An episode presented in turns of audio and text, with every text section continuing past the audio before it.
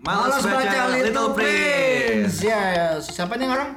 Antoin Sen DX Supuri. Bukunya soal apa sih, Jak? Buku ini soal eh, soal anak-anak dan orang dewasa yang ketemu di padang pasir. Terus wah itu tragis banget endingnya sih. Oke. Musik deh. C.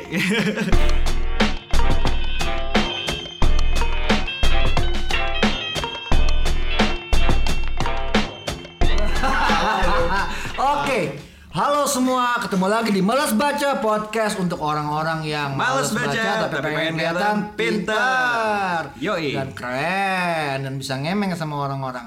Nah malam ini kita akan bahas soal Little Prince. Le Petit. Prince. Le Petit Prince, Le Petit- Prince, Prince, Prince. Le Petit Penis, Le Petit Chill. Anyway, ini buku buku kanon ya karena dia terkenal banget kayak semua orang tuh kayak harus pernah baca kalau lo pengen kedengeran literate gitu ya kayak apa Iya. namanya, apalagi buku-buku Eropa gitu kan. Ini dari Prancis nih Buku Little. François. Frank. Nah, gue udah baca buku ini udah lama banget ya. Oh, di sini by the way ada Rojak, produser kita yang akan jadi host kita juga Yeay, karena dia bahas. karena dia yang baca buku ini di usia yang sudah cukup matang ya. Sementara Yoi. saya baca buku ini waktu kecil. Tenang aja ini bukan buku bacol. Cuman eh, buku pram yang kemarin kita bahas ya. Tapi ini buat gue ini buku yang kayaknya turut membentuk identitas gue sebagai seorang anak laki-laki. Kayaknya ya. Nanti kita bahas lebih jauh deh. Sini juga eh, gue Nosa em, apa namanya gue gue host monsternya di sini untuk bikin Monster. kalian tawa tiwi. Ada Rangga, usual. Rangga eh, dan ada di sini ada Aldo, salah satu penggemar pen- pendengar pertama kita. Live. Live juga di sini. Aldo Makanya- katanya nggak mau ngomong, cuman Insya Allah kita bisa kulik-kulik supaya dia berani ngomong. Tuh kan, nah tuh udah close oleh itu, cacung gitu, ya kan? Karena Jadi- kita belum tahu nih si Aldo sukanya apa. Apakah kalau kita ngomong jorok dia mulai ngomong juga? Kita tahu. Oke, jadi gimana Jak? Ini ini ini lu ngomongnya soal uh, anak kecil dan pria dewasa. Apakah ada hubungan cinta bagaimana? ini pedofil. Serem abis. Sebenarnya bisa dibilang cinta sih maksudnya. Tapi sebelum ngomong kita pengen disclaimer dulu nih kalau Hmm. setiap malam Jumat, eh Jumat malam kita akan nongkrong bareng dan podcast bareng di Mondi Blank Headquarter. Oh iya itu ini ini kayak tradisi kita deh sekarang deh tiap minggu supaya kita punya konten terus untuk untuk podcast ini ya supaya kita bisa terus membuat orang-orang jadi kelihatan pintar dan kelihatan keren ya dan lu bisa ngemeng-ngemeng gitu. Apalagi kalau kita ngomongin film apa cerita cerita anak-anak gini ini bagus untuk lu PDKT sama cewek-cewek Di bawah umur? cowok-cowok ya? Bukan oh, bukan. Untuk cewek-cewek yang yang bisa menganggap lu wah lu kebapaan ya anjing. Ya. Lu sih berkeluarga gitu ya. Gitu kan anjing. Iya justru dengan ngerti cerita anak-anak jadi lu akan ngerti anak-anak tuh apa sih. Karena salah satu reviewer The Little Prince tuh dia ngomong bahwa Little Prince tuh nggak butuh metafor dia nggak nggak butuh eksplanasi lebih tapi ya cukup disajikan apa adanya aja sepolos anak-anak gitu. Gue nggak percaya sih sama itu semua. Oh, serius? nggak gue dulu pernah ngambil kuliah gitu sastra anak judulnya nama kuliahnya. Itu sangat kritis sama kita anak-anak men. Jadi kita anak-anak itu sebenarnya kan propaganda awal kita ya sebagai anak kecil itu membentuk Ah. bagaimana kita dibesarkan nantinya gitu. Lima tahun pertama eh, umur 7 tahun 9 tahun 10 tahun itu awal-awal kita membentuk dunia dan hayalan-hayalan kita hingga kita punya ideologi-ideologi gitu mitos-mitos yang kita percaya ketika kita dewasa pilihan-pilihan kita. Jadi sastra anak itu sebenarnya menyeramkan men Oh, kayak gitu. Brother Grimm misalnya itu kan anjir itu aslinya kan serem abis kan buat takutin bocah-bocah tuh kan kalau lagi lu baca itu atau enggak yang nentuin bukan lu, orang tua lu. orang tua lah yang Nentuin gitu lu. kan apalagi sekarang kan kayak satu anak banyak kan ya kita Nabi dan Rasul gitu kan Ah, ah, jadi lo kayak kaum Lut ya kalau lo Sodom dan Gomora lo dibakar gitu kan kayak, Serem banget aja sastra anak oh, apaan. iya sastra anak kan begitu soal Iya dosa-dosa soal neraka soal apa yang baik dan apa yang Eh benar Dante apa yang Inferno sastra anak dong. Hah? Ya in, in a way, in a way maksud gue sastra anak tuh memang awalnya diciptakan untuk membuat anak-anak menjadi punya apa ya judgement mana baik mana buruk, Ah, ah. tapi ditakut-takuti dengan hukuman-hukuman yang menyeramkan sekali gitu. Nah ini kebeda berarti karena Little Prince ini tuh sastra anak yang justru mendekati apa ya riset riset mendekati diri sendiri bukan bukan nilai moral dan judgment tapi gimana lo menjadi anak-anak lagi karena menurut gue ini bukan sastra anak ya tapi lebih cenderung ke bisa dibilang suatu karya filosofis yang non yang nggak terlalu filosofis sebenarnya. Nah, coba, coba deh kita lihat. Yo. Nah, apa sih? Apa sih? Ayo, tantangan-tantangan ayo.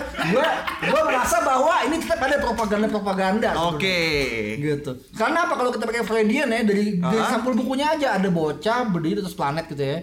Gue kalau kalau Freud kan ada bukunya judulnya Interpretation of Dream tuh ya soal Iya, soal iya. mimpi-mimpi Ah, ah, gitu. ah. Kata Freud semua kalau lo mimpi sesuatu yang bulat-bulat lu pengen tetek gitu ya. Kalau Ah, lo mimpi yang lonjong-lonjong lu pengen kontol gitu kayak something yang sangat libidinal dan sangat seksual gitu. Tapi kalau lu mimpi pohon baobab, Ya kontol, Waduh. puasa kan gede, tebal gitu kan, itu falosentrik banget men, falosentrik banget gitu.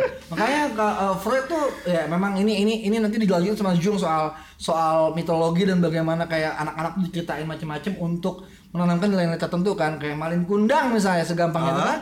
Ya lo jangan duduk sama ibu lo lo duduk jadi batu kan dikutuk jadi batu misalnya. Sama, sama ibu lo kalau lu durhaka gitu. Atau eh macam-macam lah semua anak-anak durhaka lah semua gitu tukang bohong hidungnya tambah panjang di Pinocchio gitu kan. Atau kalau lo apa namanya disuruh ke rumah nenek bawa makanan sama ibu lo Ah, jangan ngomong sama serigala lah kucing gitu kan. Ya kayak gitu-gitu itu kan semua apa namanya kinky banget kan sebenarnya kan Ah, anjing. bener. atau kalau misalnya lu perempuan ya kalau perempuan lu cari cowok jelek nggak apa-apa yang penting kaya kayak Beauty the Beast gitu kan ya apa yang penting kaya ya. Yo, nggak apa-apa jelek gitu kan jelek kasar Iya kayak kayak kodok gitu Kayak kan. orang yang penting kaya gitu kan. kaya, Terus- dicium anjing jadi pangeran. Iya gitu siapa tau kodok jadi pangeran gitu kan. Cium aja kodok yang banyak gitu kan anjing. Kalau yang kasih sih anak-anak cewek ya. Ah, ah. Nah, kalau tapi kalau anak cowok punya sendiri cerita-ceritanya kayak dan semakin ke sini kan cerita-cerita anak makin macem-macem kan ada Betul, ada Narnia lah yang ngomong petualangan di dalam lemari ada Harry Potter lah ada Lord of the Rings masuk kayak cerita anak sebenarnya Eh, bisa sih Bisa di anak yang karena kan dibuat buat dongeng itu kan si Tolkien kan buat dongengin anaknya Oh tuh gitu. Iya. Oh. gitu Yo, tahu. dongengin anaknya itu sebenarnya. Kan kalau misal kita balik ke konteks lagi ya sebenarnya kenapa eh, Freudian itu bukan suatu paham yang tanpa kritik kalau kalau misal kita lihat Oh iya, iya. Gue gak bilang itu benar Nah, juga. cuman aja gue.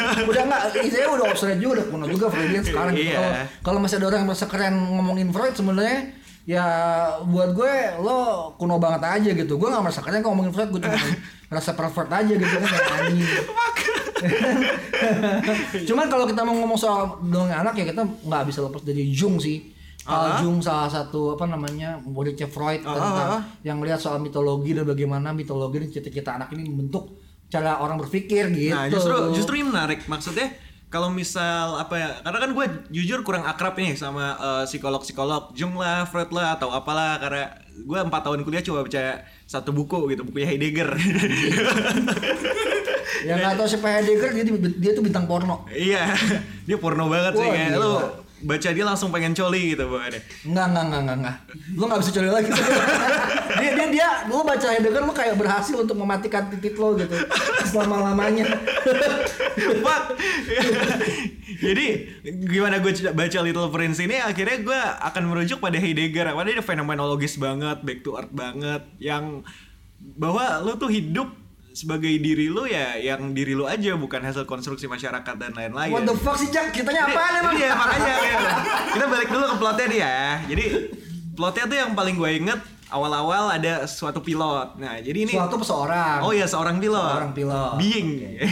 Ada seorang pilot, laki-laki perempuan. seorang pilot cowok. Cowok, Nah, oke. namanya narator, dia nggak punya nama nih Oke, uh, pilotnya. oke. Jadi kita nge- ngedengar uh, ceritanya dari sudut pandang si narator. Oke. Dia cerita tentang masa lalu dia yang berkaitan justru sama si penulis ini tentang pesawatnya yang terdampar di gurun mana lupa gua kayak Gobi apa Bukan Sahara. Sahara, bukan Sahara kan? Gobi kayaknya nih. Bukan Arafat kan?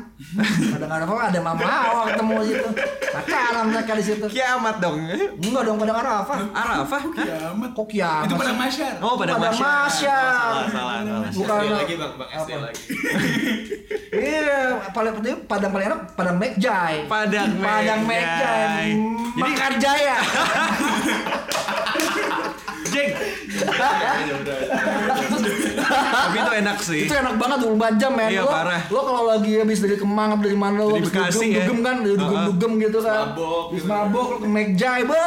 Asik banget tuh Asik rasanya. banget rasanya Mek kan Jaya. Ayo, iya. itu jaya sekali.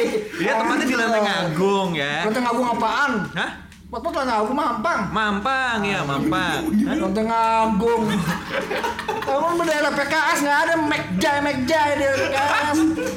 Nggak ada. Oke, oke, oke. Nggak oke. boleh Mekjai Tadi kita Mekjai. sampai mana sih? Gue bahkan lupa. Plotnya gimana? Oh iya, pilot. pilot, pilotnya diangkat dari kisah nyata. Dia tuh Ketemu di Padang Masyar. Iya, ketemu di padang masyar lah. Oke. si Terus, terus. nah ini ya pilotnya ini pilotnya ini dia eh, punya kesinambungan sama kisah asli penulis aslinya yang mana dia sempat eh, nyetir kapal perang gitu kan lagi World War 2 wah dia pesawatnya jatuh terdampar akhirnya dia kayak kesel gitu kayak ya lu tahu di padang pasir lu nggak punya air nggak punya HP nggak punya teman nggak punya apa-apa kayak lu kesepian gitu kan. Terus lu mulai kontemplasi sama hidup lu kayak anjing hidup gua gini amat gitu kan. Nah, at some point dia tidur, kemudian dibangunin sama suara Little Prince ini, katanya gambarin gue sapi dong gitu. Draw me a ship. Itu scene paling terkenal Ship tuh. apa? Ship ship Ship. domba kali? Ship, ship, ya, ship. Ship domba Iya. super. Ya, domba, domba. Ah, Domba. domba bukan. Kalau sapi kau ya? Draw me cow? Kau, bukan domba. Kau. Draw me a ship gitu kan. Ship ship. Terus ship. pilotnya bilang, wah tapi gue nggak bisa gambar. Lalu Kayak flashback gitu ke masa lalunya. Terakhir gue gambar itu adalah ular makan gajah. Terus dia kasih ke gurunya, ini gambar apa? Topinya jelek banget. Enggak bu, ini gambar yang serem. Apa seremnya topi gitu kan? Terus dia ngasih ke semua orang si pilotnya ini, apa seremnya si topi? Nah baru later dia explain bahwa itu adalah ular makan gajah gitu. Kemudian lanjut lanjut lanjut, si Little Prince ini tetap eh, ngotot, tetap ayo dong gambarin gue apa domba dong domba dong gitu. Oke. Ya udah akhirnya sama pilotnya dengan kesel kan "Ay, ini ada anak di gurun pasir apaan banget gitu dengan semua keanehan dan kekesalannya dia akhirnya dia gambar domba yang mana per gambar pertamanya tuh kayak domba eh, nggak ada tanduknya. Oke. Terus Little Prince bilang ini bukan domba gitu. nggak ada tanduknya kalau nggak salah ya. Hmm. Terus akhirnya oh ya udah ya gambarin lagi. Terus dia gambar domba yang kayak penyakitan gitu. Apa ya banyak curly-curly gitu lah. Terus kayak Little Prince, Little Prince-nya ngomong lagi, ini bukan dombanya kayak kelihatan sakit ya gitu. Ya udah ini gambar gue, gue bisa gini doang. Oh, Prince ngomong gitu terus apakah domba ini akan bertahan melalui semua eh, apa yang ada di luar gitu. Kemudian akhirnya uh, mereka diskusi akhirnya ada usul bahwa kenapa gak kita bikin kotak aja buat dombanya? Akhirnya dibikin kotak dombanya dimasukin ke kotaknya. Nah itu awal mula si pilot ini ketemu sama Little Prince. Baru Little Prince ngomong perjalanannya. Kamu dari mana? Pilotnya nanya Prince ngomong saya dari asteroid B612 nah mulai Oke. dari situ as- nama asteroidnya B612 itu asteroid yang ditemukan siapa gitu tahun berapa dan itu emang ada asteroidnya Oke. B612 terus dia jalan ke planet-planet. Nah, ini ada kisahnya juga di planet ntar dia ketemu orang dewasa yang disfungsional yoi. Orang dewasa yang disfungsional. Akhirnya dia ke bumi, ke bumi dia pertama ketemu pilot, eh ketemu ular, kemudian ketemu fox, kemudian ketemu pilot, kemudian ketemu macam-macam. Yang akhirnya endingnya tragis banget bahwa si Little Prince ini bunuh diri dengan cara yang paling keren Gimana tuh? bunuh diri. Jadi dia pertama kali datang ke bumi itu ketemu ular. Oke. Terus ularnya ngomong, aku bisa balikin lagi kamu ke planet kamu kalau kamu mau gitu. Oke. Karena si Little Prince ini rindu sama mawarnya. Nanti kita bahas nih mawarnya. Kenapa kok dia rindu sama mawarnya? Terus tapi ntar dulu deh, jangan dulu. Akhirnya dia berjalan di bumi ketemu orang ini, orang sana, orang ini. Yang akhirnya dia balik ke ularnya lagi. Kayaknya udah waktuku untuk balik deh, sekitar 8 harian gitu di bumi. Ah. Terus akhirnya dia ketemu ularnya dan ya udah ceritanya ending di situ nggak nggak nggak ada yang tahu pokoknya Little Prince itu nggak nongol lagi deh di ceritanya nggak ketemu si pilotnya lagi Oke. gitu plotnya kira-kira Absurd banget ya. iya asik Gua- banget Gua jadi inget kayak gue lagi baca itu tuh yang apa namanya eh seribu ikan di langit apa tuh ya? wih Ziggy Zetya nyanya nyanya. ah Tulisannya susah banget. Susah banget nama lo sih Ziggy. Buset, tapi ya itu kayak gitu sebenarnya kan banyak absurd absurd surreal surreal gitu. Di Little Prince cuma tokohnya beda. Anyway, em, kalau nggak dibaca secara metaforikal bisa aja sih, cuman gimana cara lu membaca sesuatu tanpa ada metaforiknya? Maksud gue itu kan kata-kata ya kata-kata sendiri udah simbol. Ketika dia menentukan bahwa tokohnya adalah dua se- seorang anak laki-laki sama seorang pria dewasa itu udah representasinya simbol laki-laki dan pria dewasa. Terus itu ular gitu gajah Itu ini kayak joke-joke yang itu loh, gimana cara masukin jerapah ke dalam kulkas. Karena masukin ke box itu kayak Masukin enggak ya, masuk ke box boxnya kan gede, bisa ngang- ngangkut sapi, eh ngangkut sapi, ngangkut domba. Ya iya sama kayak joke gitu kan. Gimana Iya. masukin jerapah ke dalam kulkas? Enggak itu bukan jokes, kalau kulkasnya gede kan bisa dimasukin. Ya exactly, itu joke tau, itu kan kayak aneh. Jauh karena belum ada orang yang pernah ngeliat kulkas gede gitu. Ya karena kalian udah pada tumbuh dewasa, kalian nggak nggak punya imajinasi anak-anak kita sedang pengen diangkat Little Prince. Imajinasi. Iya, imajinasi anak-anak. Kalian kalau dewasa tuh imajinasi tentang. McJay, tentang Ya anak itu juga membayangin imajinasi kita kan. Nah itu maksudnya kalau misal gak dibaca secara metaforik pun bisa ya sepolos itu aja bahwa ada anak kecil yang ngobrol-ngobrol dan what kind of knowledge-nya itu bukan what kind of knowledge yang bisa dideskripsikan dengan kata melainkan dirasakan dengan rasa suatu state of mind yang kalau ngutip eh, ada visual artist Ryuji gua lupa Ryuji siapa dia bilang universe itu terlalu besar untuk kita semua dan saat kita mencoba mengkomprehend itu ya nggak akan bisa. Tapi dia membuat suatu artwork yang mana meninggalkan orang-orang di state of mind yang something confused tapi somehow paham. Itu kan sebenarnya kan kayak kata-kata lama yang ada satu puisi lupa siapa yang ngarang tuh. Satu kalimatnya adalah eh, eh, apa namanya the the the the, the child and the son is the father of the man. The son is the- the, the father child- the child the is child the- is the father of the man, Ah, maksudnya artinya ya kita mesti banyak belajar dari anak kecil gitu kan tentang pengetahuan cara dia ini cari pengetahuan kekaguman dia sama hal baru imajinasi dia gitu. Kita mesti banyak belajar sama anak kecil gitu nah eh, cuman di satu sisi juga kayak semakin lama semakin kayak boys will be, will be boys gitu lah ya. Gimana tuh gimana tuh gimana ya itu stereotip bahwa cowok nggak bakal orang dewasa gitu kan kayak anjir. Kayak menggunakan stereotip itu nggak itu uh, apa namanya intermezzo aja sih Ah, menurut gua. Ah. tapi kalau gue lihat ya ya uh, uh, balik balik ke pendapat gue soal soal mengkritisi apa namanya uh, cerita anak dan nilai-nilainya. Menurut lo nilai-nilainya apa sih di cerita ini selain masalah orang dewasa itu lack of imagination gitu nilainya yang paling penting adalah lu boleh tumbuh dewasa tapi lu nggak boleh ngelupain masa anak-anak lu jadi buku ini somehow uh, reminding us tentang gimana anak-anak sebenarnya banyak buku yang kayak gini ya kayak Dr. Brian Sheen tentang ah gue lupa judulnya cuman Dr. Brian Sheen ini dia spiritual banget dan dia nulis buku ya intinya sama lu boleh tumbuh dewasa tapi lu jangan lupain masa anak-anak lu. Sama kayak kalau buku filsafat ada homo ludens tuh kalau homo ludens? Nah iya Homo Ludens mirip juga tuh bahwa manusia takdirnya untuk bermain gitu untuk kan. bermain manusia tuh makhluk yang bermain gitu. Jadi kita mesti bermain-main bahwa semua hal ini kalau di Quran katanya hidup adalah permainan. Gitu kan ya kayak Anjay. itu, itu sebenarnya sesuatu yang filsafat lama gitu tentang hidup dan, dan permainan gitu kan. Permainan permainan apa atau atau Shakespeare bilang ya apa pun itulah panggung sandiwara whatever itulah. Cuman ya in some ways itu tidak mengubah uh, itu tidak mengcounter pendapat gue tentang nilai-nilai yang ditanamkan kepada anak-anak. Nah uh, untuk ketika dia jadi dewasa gitu kan. Kalau kita mau menanamkan nilai-nilai itu let's say eh kalau buku ini dibaca ol- oleh orang dewasa dia jadi ingat kembali masa kanak-kanaknya misalnya gitu ya ah, ah, ah. ingat kembali bahwa dia harus punya imajinasi dan dia mesti menghadapi kenyataan dengan santai dan penuh permainan gitu Hah? tidak banyak tidak overthinking gitu ya kan nggak kebanyakan mikir hal-hal yang yang aneh-aneh dan tidak mungkin terjangkau sebenarnya No, gitu. no, Enggak. bukan bukan overthinking, tapi lebih mirip kayak kemarin gue nonton video TED bahwa uh, gue lagi ngaco banget terus gue browsing what to do with life gitu. Kayak gue mikir we have given life, kita udah dikasih hidup lah. Terus mau diapain nih hidup gitu kan? Ada suatu ya gue nggak tahu ini penelitiannya bener atau enggak, tapi saat orang dewasa ditanya lu mau jadi apa? Ada pola yang menurut si pembicara ini sama bahwa gue pengen jadi musisi, tapi gue nggak bisa gue pengen jadi animator tapi gue nggak punya skill di situ gue pengen jadi ini tapi tapi gue nggak bisa tapi gue nggak bisa nah permasalahannya adalah di orang dewasa mostly yang gue lihat dari sintesis Little Prince dan kehidupan gue bahwa kita nggak membiarkan ide-ide liar ini berkembang. At least kalau misalkan jerapah masuk kulkas kita ngeliat oh itu jadi jokes ya anjing. Nggak ada kulkas segede gitu ha fuck.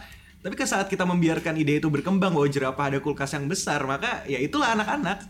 Itu irasional itu nggak bisa diaplikasikan sama kayak mimpi-mimpi lo yang besar. Tapi anak-anak yang naif dia nggak punya itu dan ide itu akan berkembang menjadi sesuatu yang produktif yang akhirnya bikin diri lu sendiri keren gitu. bukan tentang limitasi ide Kalau- tentang hal kalau yang soal realistis konteksnya ini dibuat tahun berapa 1943 43 berarti perang dunia kedua ya. Iya, saat perang dunia kedua benar. Berarti emang dia ngelihat dunia sangat gloomy. Dia dia dia, dia benar. pilot kan. Dia pilot perang dunia. Mm-mm, Prancis berarti dia pasukan sekutu. Pasukan sekutu. Lagi diserang sama Nazi Jerman. Iya, itu tapi udah Invasi. apa sebelum bom Hiroshima ya? Kalau Iya, sebelum bom Hiroshima. Sebelum kan? gitu. 45 Hiroshima iya. berarti memang dalam tahun. kondisi yang benar-benar sedang parah-parahnya. Benar, benar, benar. Dia mencari imajinasi-imajinasi itu untuk membuat dirinya ya semacam eskapisme-eskapisme Iya. ya. Gitu kan? Jadi ya kalau lo lack of imagination ya lo jadi akan menderita terus kan tapi kalau lo punya imajinasi lo bisa tetap mendapatkan minimal kebahagiaan kan Nar- Narnia kan juga dalam konteks-konteks perang gitu kan Iya, kan? Narnia juga konteks perang tuh, benar-benar. Kayak ada lemari dibuka. post war uh, sastra sastra pasca perang atau sastra perang sebenarnya Iya, iya. cuma dalam konteks anak-anak gitu ya uh, perang itu kan kalau menurut em, apa filsuf siapa sih namanya bukan filsuf ada uh, filsuf juga sih dia aduh gue lupa namanya siapa Uh, perang itu adalah perang dunia kedua dan perang dunia pertama itu adalah produk dari modernisme Wow. karena kita punya gaya hidup modern percaya apa namanya kita punya teknologi dan kita punya sains dan sains itu dipakai secara mungkin gitu untuk saling menakuti negara lain atau pihak-pihak lain akhirnya terjadilah genosida terjadilah eksperimen-eksperimen biologi terhadap ras-ras uh, Yahudi misalnya gitu di di Jerman Hmm? Gitu. Dan dalam konteks-konteks kesereman ini hadir uh, karya-karya yang surreal dan absurd. Kayak misalnya surrealismenya si Salvador Dali misalnya. Wow, yo itu asik banget atau tuh. ekspresionism di atau atau in- eh, apa impresionism gitu ya karya-karya lukis yang nggak jelas nggak jelas gitu loh Ah, ah, ah. terus mulai muncul dadaisme dada, dadaisme tau nggak dadaisme Iya, iya, tuh lo, itu. eh, yang kayak kekanak-kanakan Iya. lukisan-lukisannya kayak kekanak-kanakan atau potong-potong koran tempel-tempel nah ini kan karya-karya yang sangat dibenci sama orang-orang modernis seperti Hitler misalnya Hitler itu modernis Hah? dia sangat benci sama karya-karya ini karena dia lebih kesuka sama karya-karya yang neoklasik atau karya-karya yang mengandung uh, ideologi-ideologi yang jelas kayak misalnya dia pernah memperebutkan uh, patung Nefer- Nefertiti di, dari Mesir. Gitu kan keberadaan Mesir yang lama diperebutkan. Intinya uh, modernisme memang membuat sekat-sekat baru di masyarakat membuat tenaga-tenaga kerja kayak hari Ah. ini kan kantor-kantor misalnya membuat birokrasi-birokrasi gitu. Dan dan dan obses sama mesin gitu. Obses sama mesin. Mesin sains eksak gitu. Kepastian kepastian uh, anak-anak tuh diha- diharuskan untuk menjadi dewasa dengan cara yang yaitu mematikan imajinasi imajinasi yang dianggap menyalahi aturan-aturan modern gitu Nah, itu eksak banget sih. Kalau ada di filmnya kan juga dibahas kayak gitu tuh. gitu Eh, na- namun ketika kita ngomong soal manusia yang bermain atau kita ngomong soal Little Prince eh, dan karya-karya yang yang nyeleneh ya eh, dadaisme lah apalah itu ya atau Picasso misalnya dengan dengan kemampuan dia gambar gajah dengan satu tangan dan lain-lain dia bikin karya-karya pasca perang yang benar-benar absurd gitu ya, Ah. surreal banget, Eh, kubisme misalnya, yang kotak-kotak semua bentuk muka orang gitu kan, itu kan nggak terpikirkan sama orang modern kan, konsep-konsep itu. Nah eh, dari itu juga mulai lahirnya lahirnya awal-awal postmodern kan, postmodernisme Ah, gitu betul, dengan, betul. dengan ide-ide dan imajinasi konseptual gitu kayak misalnya semi- ilmu semiotika yang ngomong tentang lo tau gak sih yang yang, yang lukisan Prancis yang uh, pipa rokok tau gak lo? Ah, Eh, yang tulisannya this is not a pipe. lupa Itu gue. kan semiotika tuh lukisan pipa rokok, Ah, ah, ah. tulisan di bawah this is not a pipe. Karena itu cuma gambar pipa gitu, bukan pipanya gitu loh. Itu kita ngomongin ngomongin hal-hal yang bentuknya lebih abstrak gitu. Ah. Nah, em, buat gue sih dalam konteks itu kenapa sih novel ini jadi penting untuk dibikin terus-terusan apa namanya dari eh, teaternya lah, terus filmnya lah, animasinya lah, dari yang dirilis dimensi, edisi dirilis lagi, tahun. edisi Cina, edisi Jepang, edisi Indonesia gitu. Emang pentingnya apa sebenarnya Jak? Pentingnya sebenarnya buat ini ya, buat eh, publisher nih loh buku paling laris gitu. Masa lu nggak mau baca buku enggak enggak? laris iya nggak maksud gue ya iya iya memang laris kan tapi kan ada alasan konteksnya dong Iya iya ada ada. Maksud gue kayak jujurnya gue gak tahu kenapa buku laris ya, tapi ini salah satu buku yang udah ditranslate lebih ke ratusan bahasa gitu. Tapi menurut gue ya, eh, menurut gue pribadi, kalau misal kita reference cross litla, apa cross cross konteks ya, cross konteks inter interseksual, enggak intertekstual. Intertekstual. Intertekstual. Jadi eh, dia literally kan tadi terbit tahun 1943. Itu di saat-saat mau zaman perang berakhir. Kemudian di deket-deket tahun itu ada Heidegger juga tahun 1927 dari eh, sudut Jerman. Menulis literatur Being and Time. Kemudian ada Derrida juga tentang dekonstruksi dan lahirnya poststrukturalis, aliran poststruktural di Prancis. Nah, kalau misalkan kita ngelihat tentang modernisme ini Heidegger mostly juga bicara tentang hal-hal yang aneh. Dia eh, inti pertanyaan dia adalah mempertanyakan kembali tentang keberadaan. Sudah keberadaan itu apa sih? Itu kan aneh banget tuh. Nah, Heidegger dia punya sense of apa ya yang menurut gue escapism bahwa kita kembali ke diri kita sendiri, kita ngelihat eh, semuanya ya sebagaimana adanya. Dan kemudian kemudian Little Prince juga kita kembali ke anak kecil, kemudian uh, Derrida juga melihat kita tuh ngelihat teks gak boleh apa nggak boleh sembrono atau ada suatu hal suatu paradigma yang ada di belakang teks itu. Nah kalau misal bahwa perang itu merupakan sesuatu yang sangat chaos, sesuatu yang sangat chaotic, sesuatu yang lahir dari modernisme dan industri, di mana kalau misalkan kita lihat Heidegger Essence of Technology dia bilang bahwa teknologi itu mengeksploitasi dan itu menurut gue dirasakan hingga sekarang bahwa teknologi ini industri ini modernisme ini mengeksploitasi anak-anak yang polos yang yang eh, imajinasi yang gak rasional kemudian dieksploitasi menjadi suatu moda produksi aja. Hanya sekedar moda produksi aja. Manusia menjadi moda produksi bukan bukan manusia yang murni manusia gitu loh. Yang Da- diangkat literaturnya itu Da- dari kecil gitu. Dari kecil, kalau Eh, misalnya itu kecilan apa enggak sih sebenarnya? enggak enggak sih tapi dia enggak sih dia bisa digedein sih ya haha gue gedein Coba gedein, cek cek. Eh, cek. udah- udah- udah Cek. gede banget. Oke, ini udah pick. Iya. Karena gua ngomong juga keras sih. Nggak, kita, kita punya kompresor kita punya Ah, kompresor Oke, jadi buat gue apa ya? eh, em, jadi menurut lo itu adalah eskapisme. Jadi anak-anak sekarang tuh eh, nggak. Jadi dari tahun 43 sampai tahun 2020 ini ada keperluan apa gitu ada keperluan ini terus kan? Nggak kayak nggak maju-maju gitu kan? Nah tadi gue apa namanya gue merasa bahwa ini ideologi di balik uh, Little Prince ini buat gue adalah uh, apa ya semacam ideologi yang sangat sekuler barat gitu ya. Untuk untuk anak-anak supaya bisa eh apa namanya diberikan ruang sebagai anak-anak ya. Cuman semakin ke sini semakin bingung tahu kayak misalnya eh, anak banyak orang tua orang tua hippie hippie gitu Ah. yang bilang anaknya udah anakku nggak mau gue si gender dulu gitu. Dan nanti milih, sendiri gendernya apa gitu. Eh banyak banyak. Jadi nggak dia, dia dia bikin kayak cari-cari nama yang yang yang mau disalahin na- na- namanya yang ini ya apa namanya namanya yang apa namanya yang eh, netral gender gitu. Anjay. atau segampang orang tua orang tua sekarang yang yang yang mode yang posmo posmo ini yang mungkin juga korban Little Prince ya buat gua gitu. Ah korban.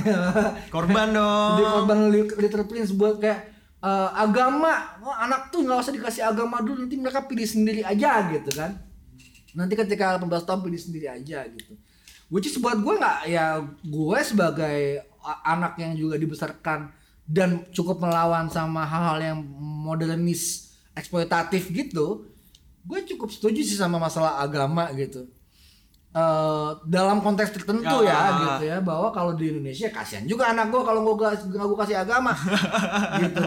Di- dia masuk sekolah juga nanti diasingkan gitu kan. Sama kayak anak-anak yang kalau lo nggak mau ngasih gender ke anak-anak lo gitu ya gimana gitu lo lo lo mau anak-anak lo bergaul kayak apa gitu kayak kan kesian gitu secara sosial ya dalam konteks budaya Indonesia tentunya. Nah jadi imajinasi imajinasi ini kan ya memang kita berusaha untuk kayak ada orang-orang tua yang oke kalau memang eh, apa namanya sekolah-sekolah di Indonesia ini sistemnya masih buruk tidak sesuai dengan sekularitas eh, liberal posmo anti eksploitasi marxis kiri kecoa, banyak banget ya, kan? Di mau dia pakai. lu taruh, gitu. misalnya ya Udah gua akan bikin habis. kayak homeschooling gitu misalnya gua mau homeschooling ya kan Gua homeschooling iya dong supaya anak iya dong supaya anak gua Nggak termakan ideologi nggak termakan gitu. ideologi ideologi negara gitu ideological state apparatus yang berusaha di- dicekokin ke kepalanya gitu kan seakan-akan anak gue disuruh ngisep penis gitu Oh, kayak, ah, gitu kan. Kayak gitu kan kayak Ah, kan ada ada iya, kata-kata iya, yang iya. katanya Ah, ah. agama tuh kayak kontol gitu kan yang lo kalau apa namanya eh, lo boleh bangga banggain kalau lo gede tapi eh, jangan dibuka di muka umum dan jangan dicocokin ke anak kecil gitu. Dicocokin ke anak kecil gitu. Kenapa udah muka lo kayak serem banget dengan gue gitu? Lo kebayang-bayangin dicocokin kontol Aduh, berarti enggak masih anak kecil ya. Gak nyampe omongan lu pada ke gua. Nggak nyampe ah, astagfirullahaladzim Padahal hal paling basic loh kalau kita bicara Cokokin, kontol ya. kontol. Cokokin. Kontol. Nanti sensor semua deh itu kayak seru deh kalau di sensor semua. Lo tebak-tebak aja kita ngomong apa. Gua susah nyensornya ya. Nanti gue bantuin deh Jack.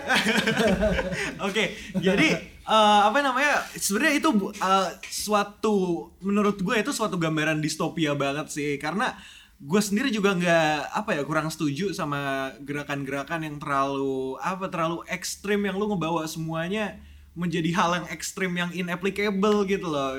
Jadi anak-anak zaman sekarang yang justru orang tua yang ngasih kebebasan atau korban kebebasan justru menurut gue itu bukan yang pengen diomongin di, di, di Little Prince sih tapi Little Prince itu ngomong bahwa tentang ide dan gimana lo bisa ngembangin ide itu. Saat gua si anak ini punya ide kemudian orang tuanya Aether ngejawab udahlah nggak usah dipikirin. Atau Aether ngejawab eh, suatu dogma-dogma. Nah itu di mana ide itu nggak berkembang. Jadi bukan suatu yang suatu perlawanan ya. Little Prince itu justru suatu literatur yang mengajak kita untuk kembali ke diri kita sendiri dan mengapresiasi diri kita juga manusia lain dengan apa adanya gitu sih menurut Dengan apa adanya, dengan semua imajinasi imajinasi Iya, kita. dengan semua yang aneh-aneh kayak gua gak akan ngejudge lu kalau imajinasi lu super freak gitu ya. Dan ya gua apresiasi itu sebagai suatu imajinasi yang kan keren. balik-balik ke orang tua yang akan memilih kira-kira apa imajinasi yang mau dicekokin ke anaknya. Hah? Iya kan? Kalau tadi kita ngomong soal imajinasi neraka, sorga dan neraka dan dongeng-dongeng dengan semua bias gendernya gitu ya. Perempuan mesti begini, cowok mesti begitu gitu. Atau agama lo kalau lo begini sama orang tua lo akan jadi batu, kalau lo Ah. begitu lo akan jadi apa gitu ya.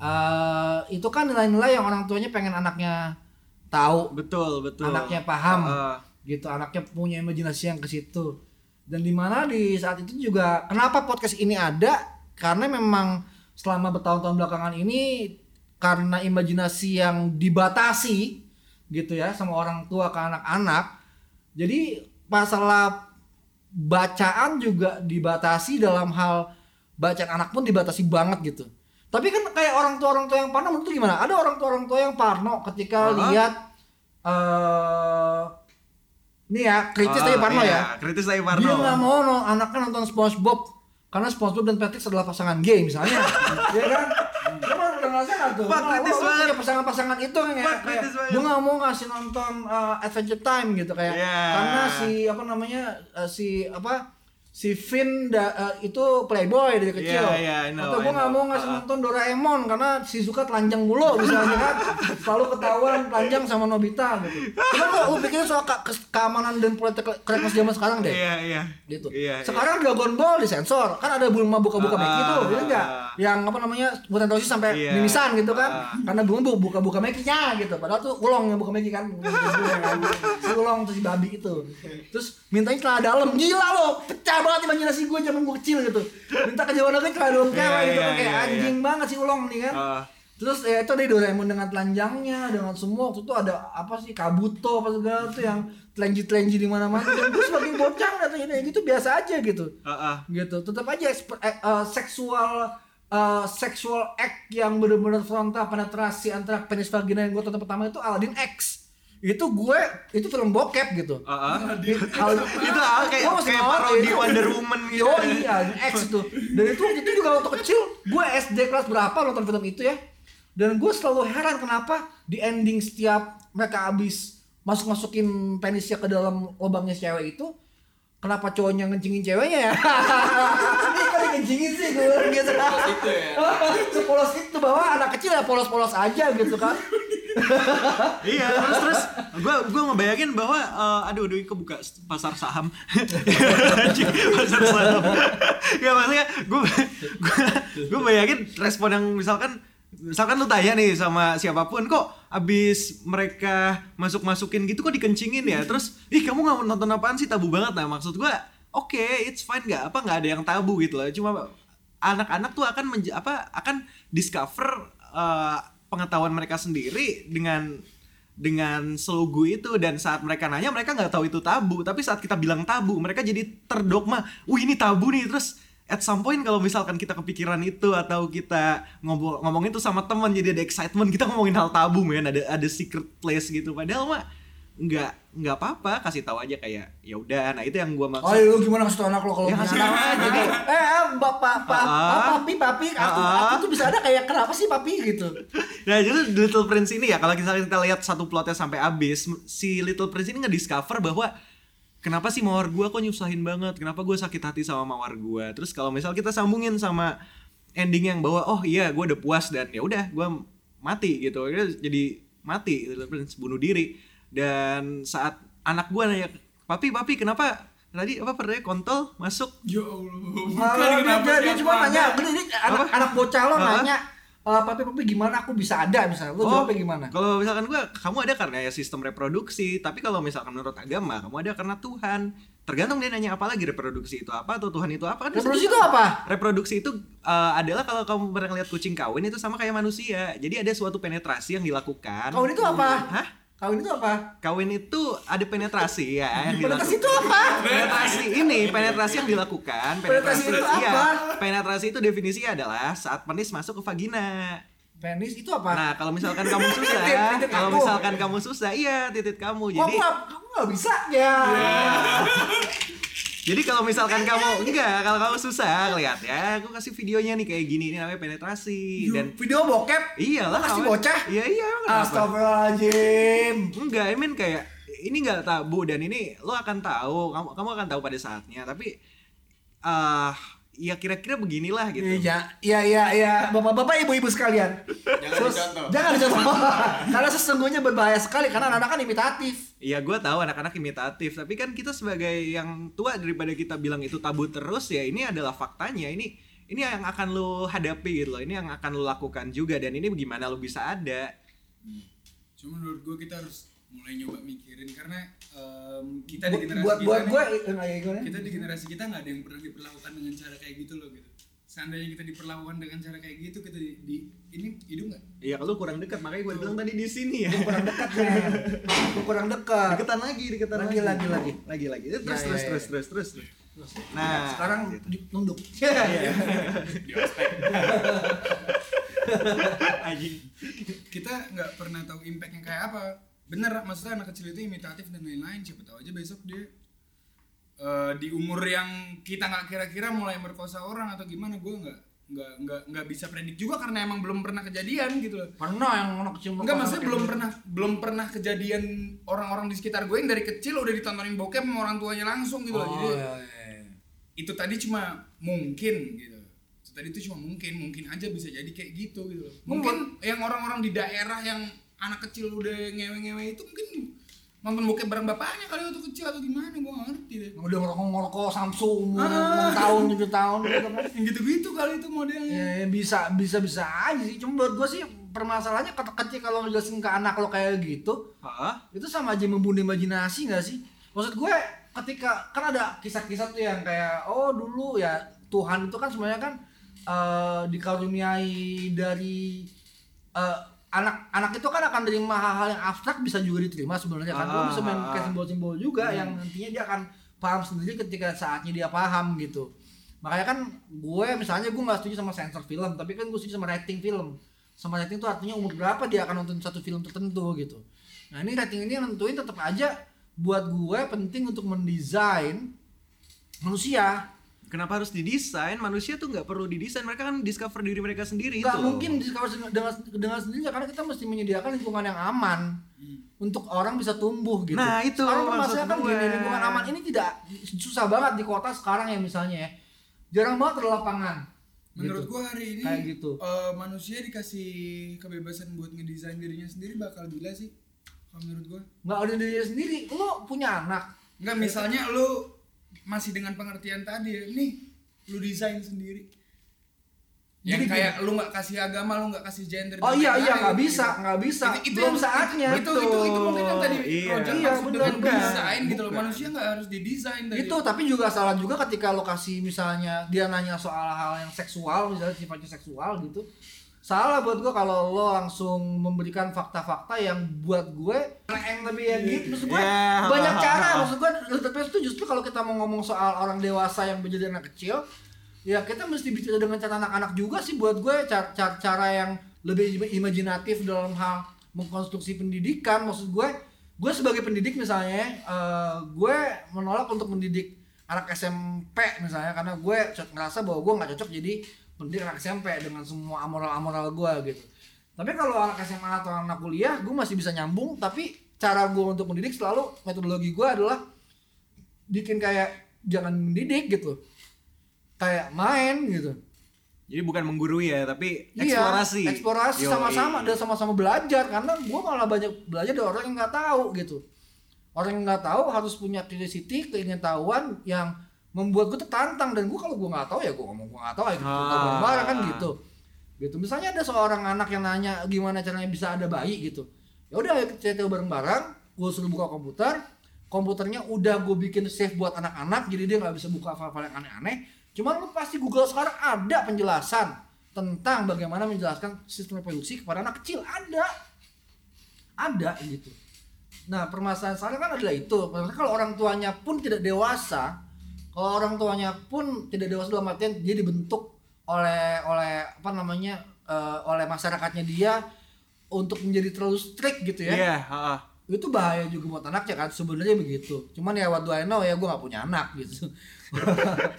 Anyway balik ke Little Prince lagi kalau buat gue eh eh, eh, bener sih kata lo ini jadi penting ketika kita pengen membuat semacam eh, desain pendidikan atau desain apa namanya buat orang dewasanya ya paling enggak gitu Eh, untuk kita sendiri bisa lepas dari eh, Hiruk pikuk. kesemrawutan hiruk pikuk kapitalisme Yoi. dan modernitas gitu ya Uh, dan buat anak-anak juga dia bisa memberi makan imajinasi-imajinasi yang macem-macem gitu dan kayak ngomongin asteroid, ngomongin planet itu kan hal besar, gitu kan? Tapi hal besar itu bisa bisa masuk akal dan anak itu kemungkinan gedenya nggak bakal jadi flat earthers gitu. ya kan? Kan flat earthers kan orang-orang yang sebenarnya uh, sok-sokan pengen bukti, pengen bukti, pengen macam tapi kan bukti udah jelas dia nggak bisa lihat gitu. Iya kan? gitu dia merasa bahwa semua ini bohong semua ini hoax Ayo gitu kan. konspirasi, konspirasi. konspirasi gitu Justru kan science of fiction ya film gitu kayak apa namanya bumi itu datang karena gue gak pernah lihat semua bla bla bla whatever itu gitu ya berarti kan lo nggak belajar fisika gitu lo nggak belajar soal macem-macem hal yang bisa dengan gampang lo pelajari sebenarnya hari-hari ini betul, betul. gitu imajinasi lo sudah dibuat terlalu luas dalam hal kalau lo lo, besar, lo sudah dewasa diberikan hak suara dan platform Iya. dan imajinasi lo terlalu luas untuk bilang bahwa bumi itu datar gitu Fuck. gitu kan itu imajinasi yang luas kan Iya, betul, betul. gitu itu tidak empiris sama sekali gitu dan apakah itu ini mau yang diinginkan sama Little Prince peng- pengarangnya untuk orang dewasa? Kan nggak juga ketika dia Ah. serius banget untuk ngomong bahwa bumi itu datar kan gila. Atau atau semacam bumi datar eh, vaksin itu haram misalnya. Vaksin bikin gay. bikin gay. Atau apa lagi tuh apa sih mitos-mitos zaman sekarang keren-keren tuh Eh, corona itu itu yang paling keren. Ini badan- berenang, berenang, berenang. Oh, berenang hamil. Bunting. Berenang itu keren banget, Pak. men. Imajinasi lo, Iya, men. itu imajinatif banget sih. Itu buat gue adalah contoh bapak-bapak atau ibu-ibu yang waktu kecil nggak dikasih tahu reproduksi dengan benar. Kayak gitu. Iya, akhirnya jadi kayak Akhirnya jadi kayak, ah, wah gua nggak begitu bisa dia tahu pecah kan, Ah, ah. wah sperma, wah air, wah masuk ke tengah dalam, wah keluar dari selama orang, wah itu imajinasi yang pecah banget men. Nah, tapi justru saat bedanya menurut gue kalau misalkan anak-anak ngomong gitu, eh papa kalau misalkan kita berenang bareng terus kita bisa hamil gak gitu kita akan akan lebih lugu dibanding orang dewasa yang mendogmatisasi langsung ngeluarin UU-nya langsung ah gua nggak tahu segala macam yang membuat itu ada Iya. distingsinya jauh jadi, gitu jadi loh. kayak lo kalau lo lo lo lo mendengar podcast ini tentang Little Prince dan lo menginterpretasikan Little Prince untuk oke buka imajinasi anda percayalah bahwa bumi itu datar percayalah bahwa vaksin itu bareng. salah dan berenang bareng itu bikin bunting. Itu adalah imajinasi kita. Bebas kita bebas. Gitu. Hebat kita bebas gitu kan.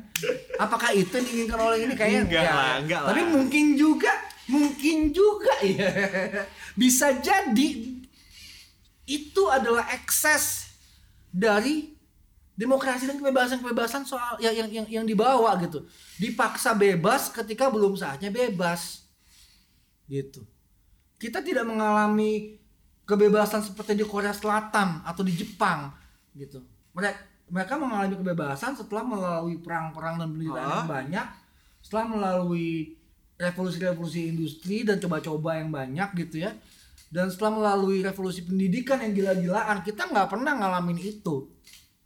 Budaya baca kita aja selama 32 tahun masa Soeharto itu nggak dibentuk sama sekali karena kita dibatasi bacaan-bacaan kita oleh apa yang pemerintah inginkan ketika 32 tahun selesai tahun 98 itu sudah ada internet gitu.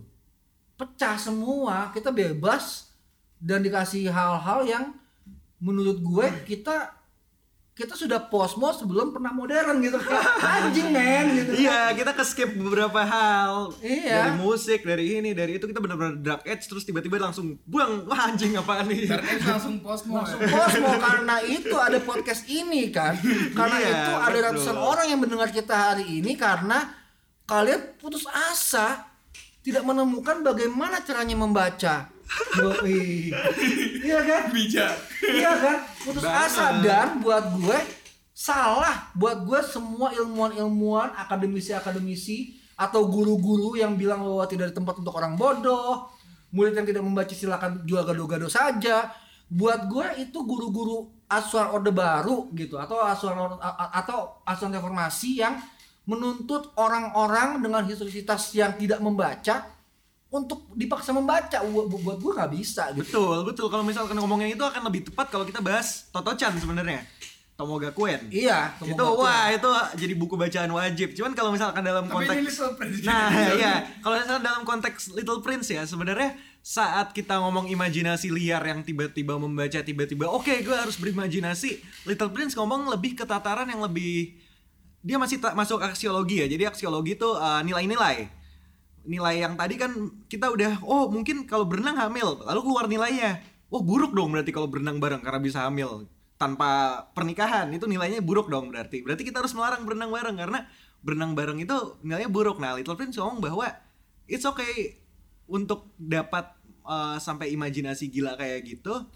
Tapi kita jangan sampai terkukung dalam suatu nilai-nilai kita mempertanyakan emang bener ya kalau berenang bareng buruk? Anak-anak kan kayak gitu ya. Emang bener ya kalau berenang bareng bikin hamil? Terus terus kayak gimana? Oh kayak gitu. Anak-anak gak akan pernah berhenti mempertanyakan. Anak-anak akan tanya terus tanya terus tanya terus. Orang dewasa yang bilang ya udah pokoknya berenang bareng itu bikin hamil titik. Udah ada bukti dari ilmiahnya iya titik. Dari sononya? Itu udah itu udah orang dewasa banget tuh. Ya udah udah titik. Udah banyak nanya kita bikin hukumnya kita larang. Enggak Enggak kalau zaman sekarang nggak gitu. Oh gimana? Nah ini iPad. Ini Ah. handphone main aja main game aja nah udah iya kayak gitu gitu nggak usah ngomong nggak usah nanya udah main game aja terus Ah, ah. tat, tat, tat, tat, tat, tat. jadi udah dibikin mati aja itu itu gedenya jadi akhirnya mati Ya, gede belum belum jelas. ada yang benar-benar dewasa. Oh. belum ini masih Belum. generasi Belum. Belum. Kalau lu Gitu. mau tahu nih trending YouTube itu pertama musik, kedua apa, kedua apa, ketiga itu film anak-anak. Kalau misalnya cari Jojo Kids atau apa itu anjing viewersnya banyak banget, men. Terus salah satu itu banyak paling kaya kan anak kecil Iya. mainan review macam-macam itu kan Iya. Terus kayak dikasih orang tuanya nih lu nonton nih, kayak oke, haha, hehe ya itu.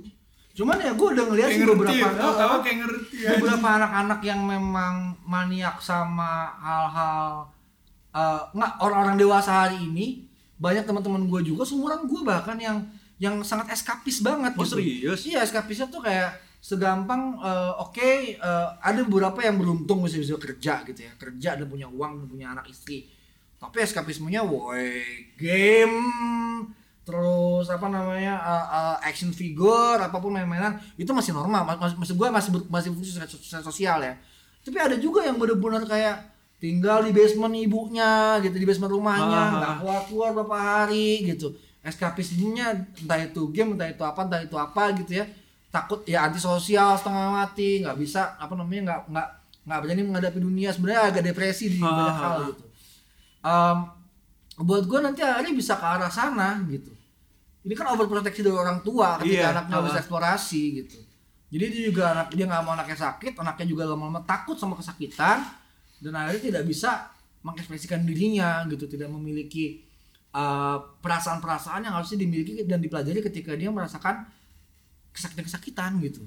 Wah itu sebenarnya itu dibahas banget sih di filmnya yang tahun 2016 uh, Le Petit Prince uh, animasinya. Jadi ada lagu tuh lagunya soundtracknya uh, liriknya gini, mah kapan aku bisa belajar naik pohon? Kapan aku bisa belajar ngelihat bintang dan lain-lain kata mamanya? Mungkin besok, mungkin nanti, mungkin uh, lusa mungkin satu tahun lagi mungkin seribu tahun lagi mungkin kayak nggak lu nggak akan punya waktu untuk nge-explore itu karena lu harus main di zona aman lu harus belajar lu harus nurutin kata mama titik nah itu digambarin banget di film yang tentang overproteksi dan menurut gue itu suatu sistem pendidikan yang berulang-ulang karena orang tua tuh cenderungnya gini loh gue tahu yang terbaik buat lo karena gue pernah sakit di sini dan gue nggak mau lo sakit. Padahal rasa sakit dan eksplorasi menurut gue hal yang wajar untuk anak-anak yang yang nggak tahu gitu kan. Dan akhirnya berulang-ulang berulang-ulang yang akhirnya anaknya akan justru ya kayak tadi lu bilang mencari escapism yang dulunya diberikan oleh orang tuanya saat anaknya itu harus explore sendiri terus dia kayak ya gue ngapain? Kayak gue gini salah gue gitu salah gitu. Gitu sih.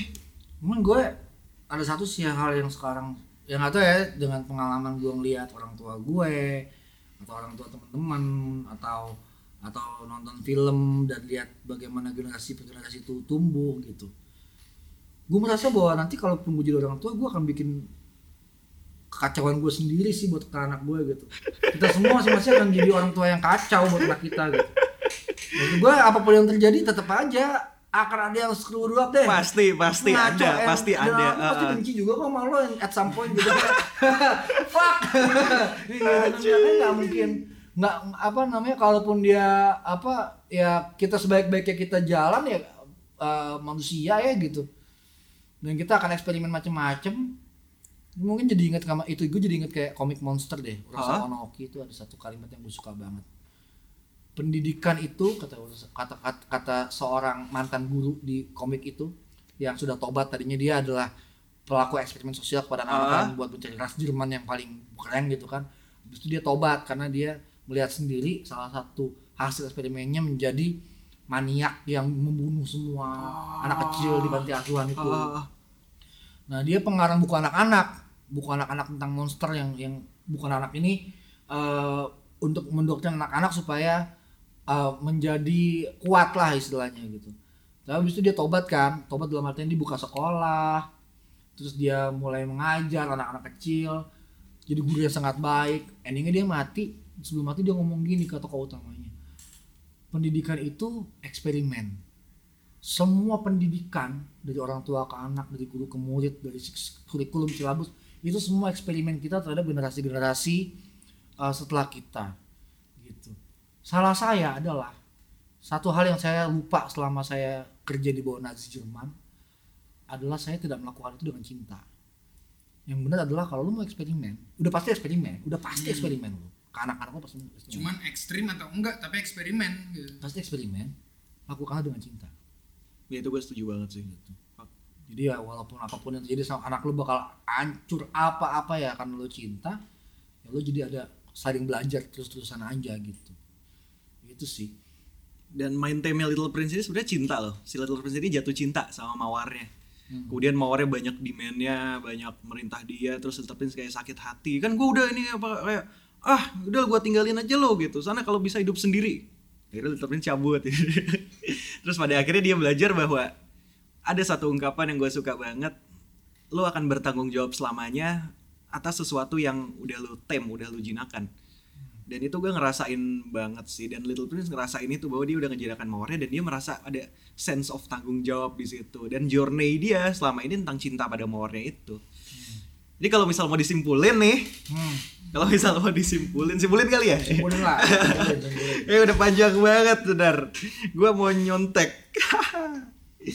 Tapi bener gak sih kalau gue mikir cerita Little Prince ini sebenarnya kayak simbolisme eh, gimana ceritanya manusia kalau menurut spiritualis spirituality spirituality itu yang apa bermanifest dari source sampai ke bentuk material itu pas dia ke bumi Hah? terus eh, mawar itu digambarin ya kerinduannya dia buat balik ke tempat itu gitu loh. Enggak Ke sih. Source itu. Bi- bisa Beda macem-macem nggak lo bisa macem gue bisa ngarang-ngarang banyak oh gue bisa informasi macem-macem soal itu Ah. kayak kenapa ular misalnya ya kan Iya, kenapa benar, ular benar. kenapa gajah kenapa ularnya eh, kenapa Nah, ular itu yang pertama gitu. kali ditemuin waktu ke bumi kan? Iya, Iya, dan, iya. dan, Ah. dan dan ingat ular itu adalah gambar gambar pertamanya si si pilot kan Iya, ular sama Ular gajah. sama gajah. Iya. gitu dan buat gue ya bisa macam-macam simbol-simbol itu bisa dibaca dengan cara macam-macam Ah. gitu bahkan kita juga bisa ngomong soal gender ketika kita ngomongin mawar sebagai hal yang Iya, feminin betul. gitu kan Mawar yang feminin. mawar feminin pasif sementara si pilot dan si anak kecil laki-laki dua-duanya gitu gitu kan kita bisa yang demanding stereotip stereotip perempuan apa segala bisa aja kita bawa ke situ Benar, benar, benar, benar. tapi balik-balik lagi ya eh, pencapaiannya Little Prince awal di novel itu buat gue adalah dia melampaui zamannya soal simbol-simbol penggunaan simbol-simbol ini. Walaupun simbol-simbolnya ya dia jadi maknanya bisa banyak banget gitu. Terserah yang baca. Semacam-macam. Dan ini buat gue adalah dasar nantinya kita bikin banyak berbagai macam dongeng-dongeng uh, dan sastra-sastra baru, sastra anak baru yang yang ideologinya tuh lebih uh, berusaha untuk untuk bermain-main dalam imajinasi anak gitu. Hmm, gitu. Dan membebaskan anak-anak ini dalam hal kreativitasnya gitu. Nah, eh, satu hal sih yang paling penting buat gue adalah walaupun mau bikin sesuatu yang seakan-akan tuh imajinatif dan bebas, riset dan sains dan apa namanya eh, kenyataan saintifik yang tidak terbantahkan tuh harus masuk sebenarnya. Kayak asteroid kan masuk di situ, luar angkasa masuk, planet-planet itu kan pengenalan terhadap luar angkasa misalnya, walaupun masih hayalan-hayalan. ya Iya. Buat gue itu penting sih. Gue banyak banget belajar dari dari, dari Doraemon bukan cuma masalah anatomi tubuh Shizuka ya gitu. Tapi juga permasalahan imaji tentang masa depan ya kan? Time continuum uh, dan dinosaurus uh, macam-macam uh, global warming bahkan tahun 80-an udah ngomongin global warming loh. Gitu. Buat gue tuh keren banget sih. Uh, komik-komik lama dan cerita-cerita lama itu. Astro Boy juga keren banget. Osamu Tezuka. Gitu kayak gitu-gitu Eh, sama Killer Twins buat gue itu. Nah makanya jadi masalah buat gue yang jadi masalah adalah ketika sekarang eh kita tidak kita sulit untuk menemukan atau apa namanya sulit untuk membuat orang tua orang tua nih khususnya ideologinya agak terlalu ekstrim ya untuk membentuk apa ya ya membentuk anak-anaknya menjadi lebih lebih gimana ya gue gue concern sih sama bagaimana cara beberapa apa orang-orang yang gue kenal membesarkan anak-anaknya dengan budaya ge- budaya handphone gitu. Budaya tab budaya Budaya YouTube, gitu ya. Kemalasan luar biasa dari orang tua buat gue itu untuk anak-anaknya. Jadi tidak menjelaskan sendiri. Dan tadi gue bilang tadi lo bilang kan nggak soal kebebasan yang diberikan terlalu dini gitu. Hmm. itu malah nggak ada hasil apa-apa. Kita Benar, benar. ya, kalau kalau Ah. gue sih gue gue belum pernah lihat impactnya kayak apa. Karena belum belum belum terjadi yang ekstrimnya yang nggak ekstrimnya belum ada yang dewasa juga kan. Jadi gue nggak nggak bisa tahu. Tapi gue rasa udah ada sih beberapa yang tadi gue bilang kan. Iya. Yang- yang- yang di depresi. cuman anak-anak di generasi kita tuh masih cuma PS gitu-gitu loh. Mereka sekarang udah punya akses nggak terbatas banget gitu loh. Iya sih itu sih. Anjing. ini generasi ini emang memang apa ya?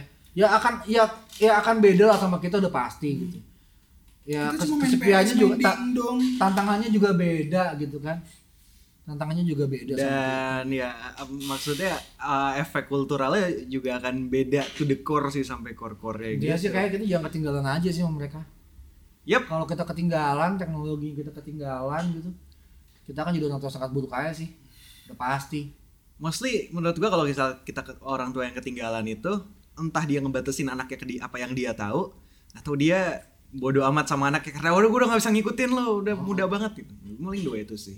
Ya, kayak ge- generation gap kita sama orang tua kita deh terutama di generasi ini ya generasi mereka sama generasi kakek nenek kita kayaknya nggak separah itu Enggak, kita yang paling parah. Kita paling parah. kita paling parah. Kita milenial nih paling parah sama sama boomers boomers ini anjing. Oke boomers gitu kan. Oke, jadi eh, kita udah ngobrol banyak banget nih, Pak. Banyak banget tentang Little Prince. Ini kayaknya sampai 2 jam nih, enggak ding? enggak Oh, enggak. setengah jam lebih dikit Oh iya. Kalau misalkan gue simpulin nih ya, sebenarnya Little Prince itu ngajarin kita untuk maksudnya orang dewasa itu ngelihat angka, ngelihat data dan terbutakan olehnya. Makanya gue pengen bilang ini Heidegger banget karena apa? Sains itu penting, pengetahuan itu penting, validitas dan empirisitas itu penting. Tapi yang paling penting adalah gimana kita bisa compassionate dengan hati kita dan alam ini uh, dengan hati menggunakan hati kita melihat alam dan pada akhirnya kita meresapi apa yang terjadi di keseharian bukan dengan based on data only, bukan hanya dengan data, tapi bagaimana data itu berkompilasi dengan kemanusiaan kita. Kalau misalkan mau nge-quote dari Little Prince adalah seseorang itu matanya buta. Makanya seseorang itu harus ngelihat dari hatinya gitu. Kayak gitu aja sih kesimpulan gue. Mungkin ada yang mau nambahin? Ada yang ada pertanyaan, ada pernyataan, ada Sanggahan? keberatan, ada sanggahan. Ada perdebatan? Sampaikan kalau Anda tidak setuju dengan apa yang kami bilang, which is kami juga bisa salah tapi Anda percaya-percaya aja kan karena Anda baca. Terutama buat flat earthers ya. Earthers semua Iya, kalau Anda kritis tersinggung silakan follow Instagram kami di Males Baca Podcast. POD. POD podcast jadi kata pu tai. Puh. Oke, podcast. Oke, dan c- udah di follow di komen-komen aja deh tuh kalau mau ribut. Ya, Kita layanin. ntar kita layanin selalu. Iya, kita jadi- komenin kok. Jadi kalau lu juga butuh saya lu butuh roket buat ngeliat dunia kayak apa gitu kayak kemarin yang orang Amerika tuh goblok tuh yang pakai roket dari belakang rumahnya terus tujuh puluh ribu kaki jatuh mau mati dia bilang nggak kok flat earth kok gitu tapi orang semua tahu kalau lo pengen lihat bumi bulat lo mesti ke 90 ribu kaki jadi kurang 30 ribu Wah. Kayak udah pasti udah kelihatan lah goblok naik pesawat aja ngapain sih ya maksudnya paling berapa gitu gila sendiri. Nah lo kepengen kayak gitu nggak apa-apa ya gue akan mendukung ide-ide bodoh lo lah Iya betul. Betul. Karena kita semua anak-anak pada intinya, ayo kita bikin roket bareng-bareng dan terbang bareng-bareng. Enggak, kalau sendiri Ya. Bye